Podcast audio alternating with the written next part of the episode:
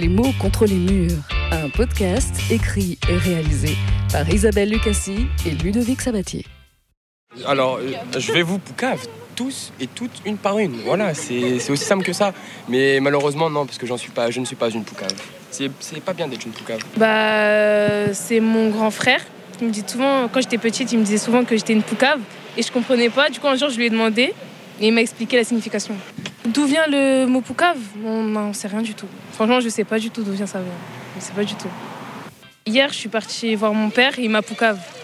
Je connais Poucave, c'est c'est euh, un rapporteur ou euh, ou euh, on pourrait dire un collabo, mais ce serait un peu trop un grand mot. Et c'est un rapporteur, par exemple, si euh, quelqu'un fait une bêtise, il va aller voir un professeur ou un adulte pour dire qui a fait ça, quand et pourquoi. Ça veut dire. euh, Comment dire Ça veut dire euh, balancer une personne. Alors, le mot poucave. le mot poucave, alors, euh, on peut aussi le traduire avec un signe astrologique, la balance. C'est les pires espèces du monde. Voilà. C'est Jocelyne et j'ai 74 ans. J'étais professeur des écoles. Je m'appelle Colette Bosson. J'ai 89 ans passés, je suis près de 90. Et dans la vie, j'ai été chef comptable et fondé de pouvoir. Alors, mon prénom est Louise et mon âge est 94. Dans quelques temps, le 1er septembre. Poucave Je connais pas. Poucave. Poucave. Non, je vois pas. Poucave. Poucave. Ah. Alors, est-ce que c'est négatif Est-ce que c'est positif? C'est- une consonance négative? Il y a un cave. Bon, c'est pas formidable. Un cave.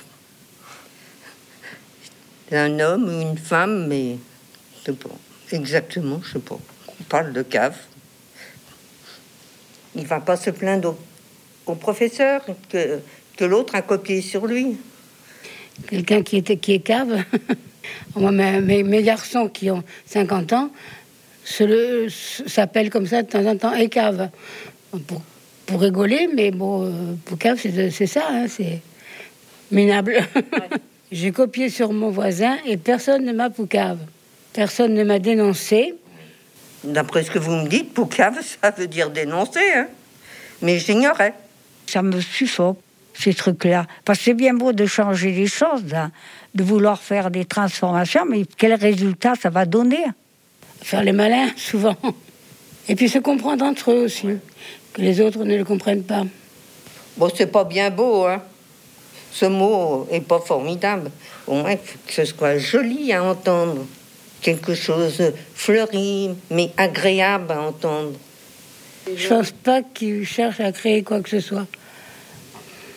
Parce qu'ils vont répéter des choses qu'ils ont pas, qu'ils vont pas avoir inventées. Je comprends pas, moi. Parce qu'ils ont une autre vie que la nôtre. hein. Parce que ils ont beaucoup. euh, ils ont. Ils ont dans leur vie, petite vie, parce que s'ils sont jeunes, hein, ils connaissent pas encore. hein, Ils ont eu trop de changements, trop de trucs modernes qui sont venus d'un coup et qui les ont transformés. Je pense. Et c'est peut-être pour ça qu'ils arriveront à transformer et à changer le français. Mais je ne suis pas contre. Je ne suis pas d'accord. Je ne suis pas d'accord parce que le français, c'est une très belle langue. Je l'ai appris à l'école et je sais que c'est réel. Euh, c'est une langue qui a été aimée de tout le monde. hein. Cette langue était si belle, une littérature du tonnerre et tout. Pourquoi veut-on la changer Pour trouver mieux? Ah, le mot kiffer, par exemple. la meuf, les keufs, le- la teuf, tous ces mots-là, bon, c'est vrai que on a appris à les entendre. hein. Oui, moi je suis pour que ce soit dans le dictionnaire, parce que ce sont des mots qui, qui sont courants maintenant, et pour les jeunes, et pour les moins jeunes. Julien Barré, linguiste, auteur de sept livres et formateur en prise de parole. Il a notamment écrit Les nouveaux mots du dico, ouvrage sorti le 11 juin 2020 chez First. Alors, le mot poucave, il est intéressant parce que il fait partie de ces mots on, dit romani ou romanès, la langue romanès, langue des, des tziganes, des, gitans. Alors déjà, c'est à la fois un nom et un verbe. Et ça veut dire une balance, un traître. Et ça veut dire aussi donc trahir, dénoncer. Et ce mot poucave, il a cette terminaison en ave. Tous les verbes, en fait, euh, gitan, tigane, romani, se terminent par ave. Vous en avez plein, vous avez bikrave, bouyave, chourave, bédave, marave, natchave, pillave et rodave. C'est des termes qui viennent euh, du gitan. Il y a une ville euh, limitrophe de Paris, une banlieue qui s'appelle Montreuil, où il y a une grande communauté gitane, tigane, où beaucoup de gens utilisent, parlent avec avec ces mots-là, dont la terminaison est ave. La, langue, par définition, euh, c'est comme garou-garou passe-muraille. Hein. Elle passe à travers les murs, ou au-delà, ou en deçà, ou elle les contourne, et surtout à l'ère de Internet. Évidemment, aujourd'hui, euh, ce, qui est, dit euh, à, à Évry-Courcouronne va être entendu à Marseille, à Caen, et ensuite à Bamako, euh, au Québec, etc., que la langue, euh, elle, euh, elle ne connaisse pas les frontières. Ça s'illustre aussi par tous ces emprunts qui, qui, intègrent la langue française et qui ne, qui ne la menacent pas, mais qui l'enrichissent en fait. On n'a pas évoqué cette question, mais il y a, une inquiétude très forte en France sur le déclin, la dégénérescence, la, fragilité de la langue française qui subirait les, les assauts euh, de l'américain en particulier, de l'arabe, de toutes ces langues étrangères.